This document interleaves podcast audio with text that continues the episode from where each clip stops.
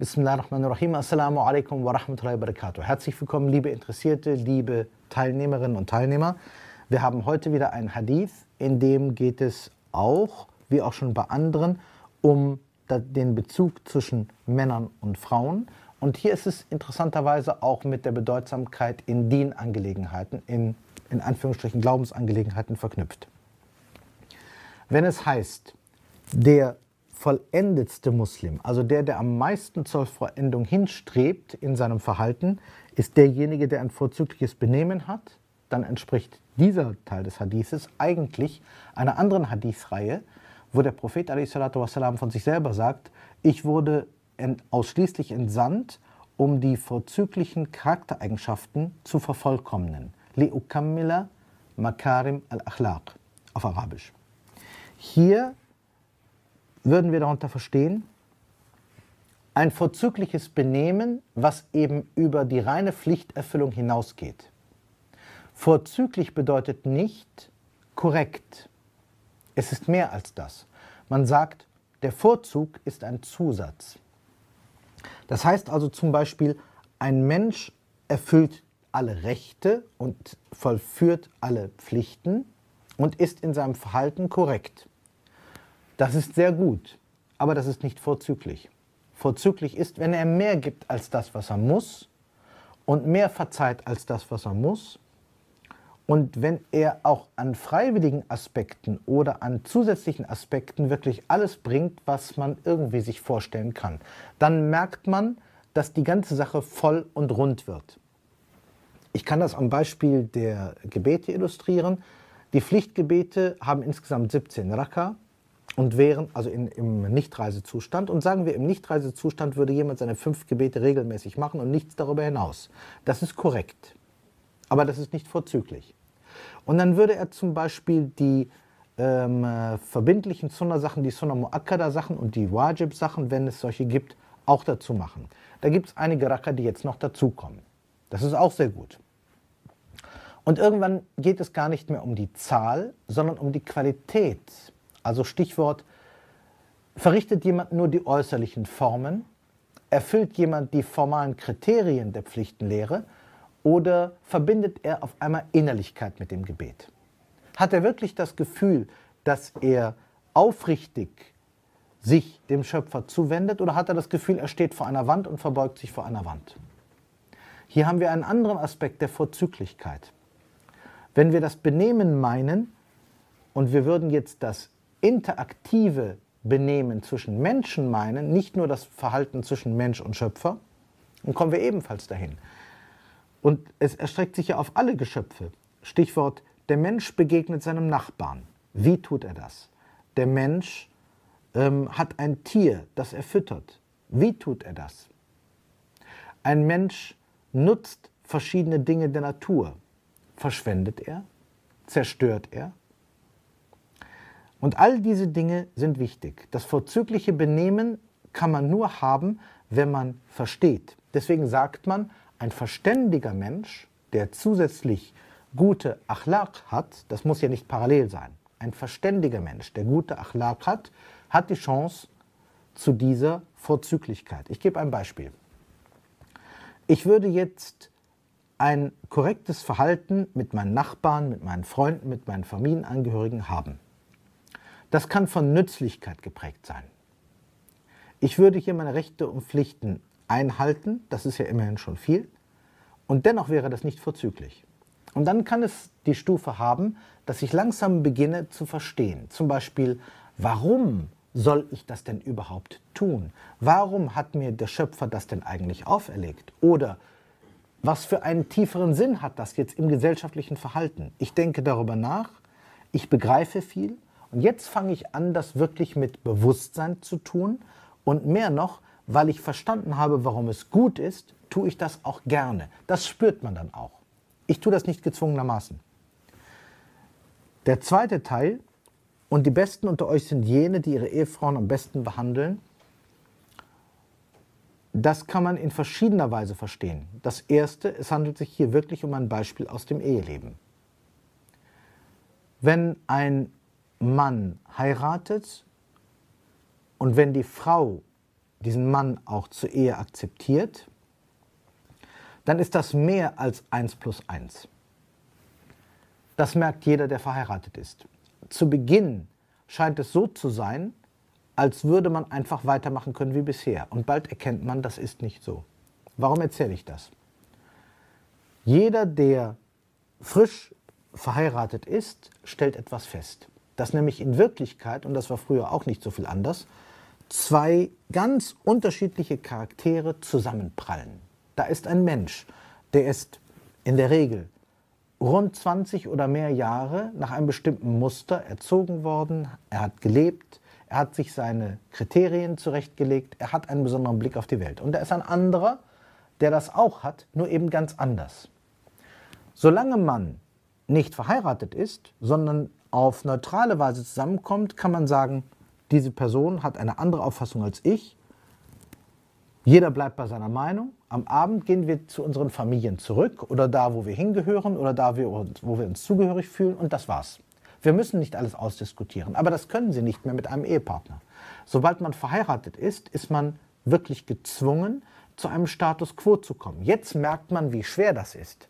Niemand möchte zu Beginn einen Kompromiss machen, denn niemand möchte in seinem eigenen Haus anders leben, als so wie er es bisher tat. Und das ist die wichtigste Erfahrung für Männer.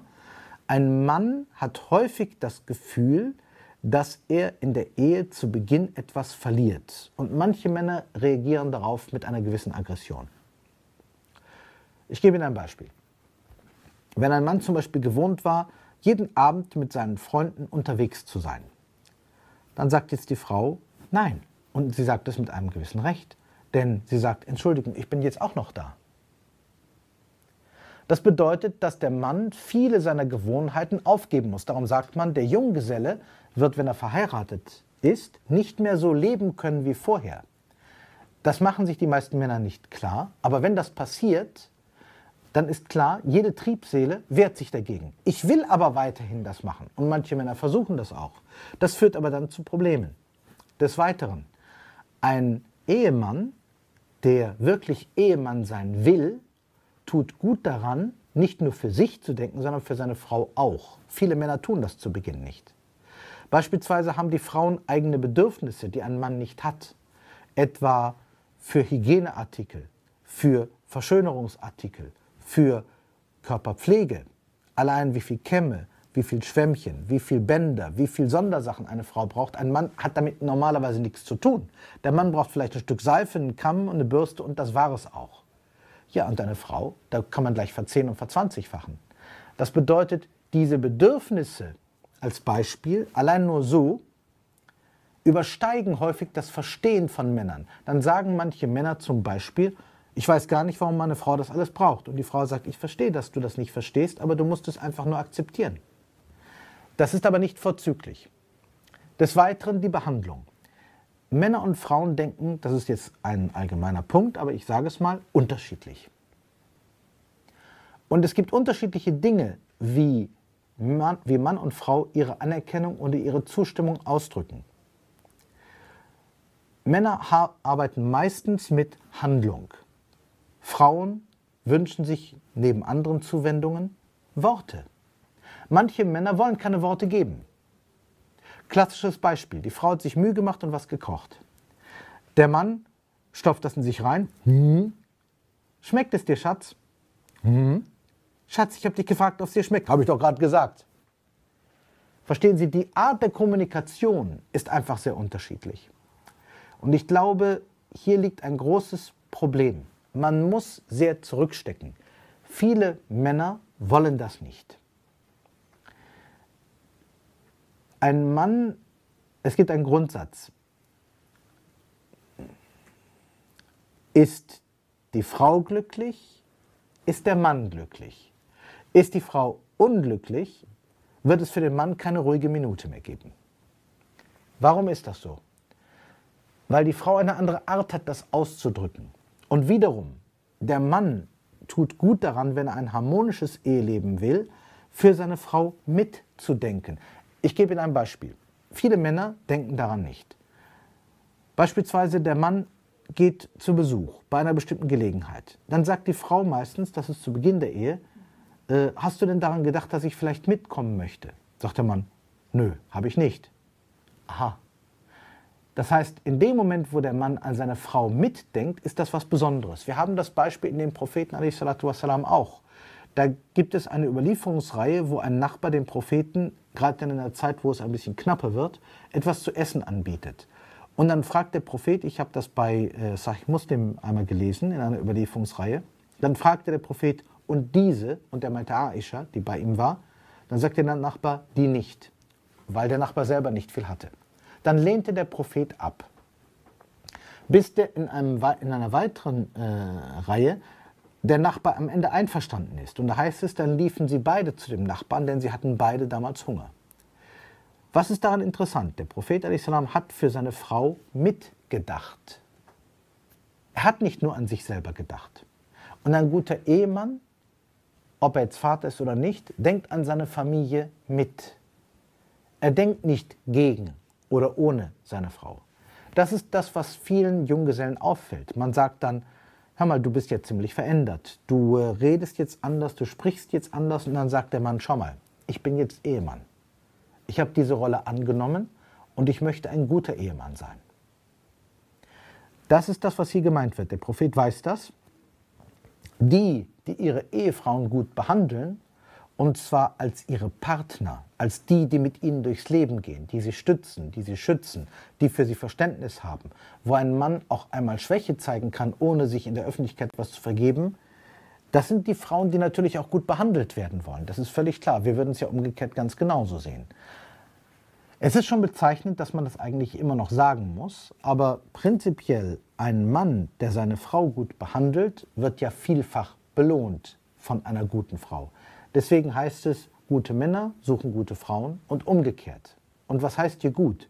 Die, die menschlich Qualität haben und die sie weiterbringen auf ihrem Weg. Wenn also ein Mann eine Frau sucht, die ihn in seinem Dien weiterbringt, die ihm als Mensch nützlich ist und die ihn unterstützt, wo er Schwierigkeiten hat, ist für ihn der beste Gewinn. Ich nehme das auch im Sinne des Hadithes, den es an anderer Stelle authentisch überliefert gibt, und das nehme ich als Abschluss meiner, meines Vortrags, wo es heißt, die beste Versorgung im Diesseits ist die aufrichtige Ehefrau. Aber die aufrichtige Ehefrau hat auch das Recht, aufrichtig und gut behandelt zu werden. Und in diesem Sinne verstehe ich diesen Hadith dann auch. Alles Gute, Assalamu alaikum wa rahmatullahi wa barakatuh.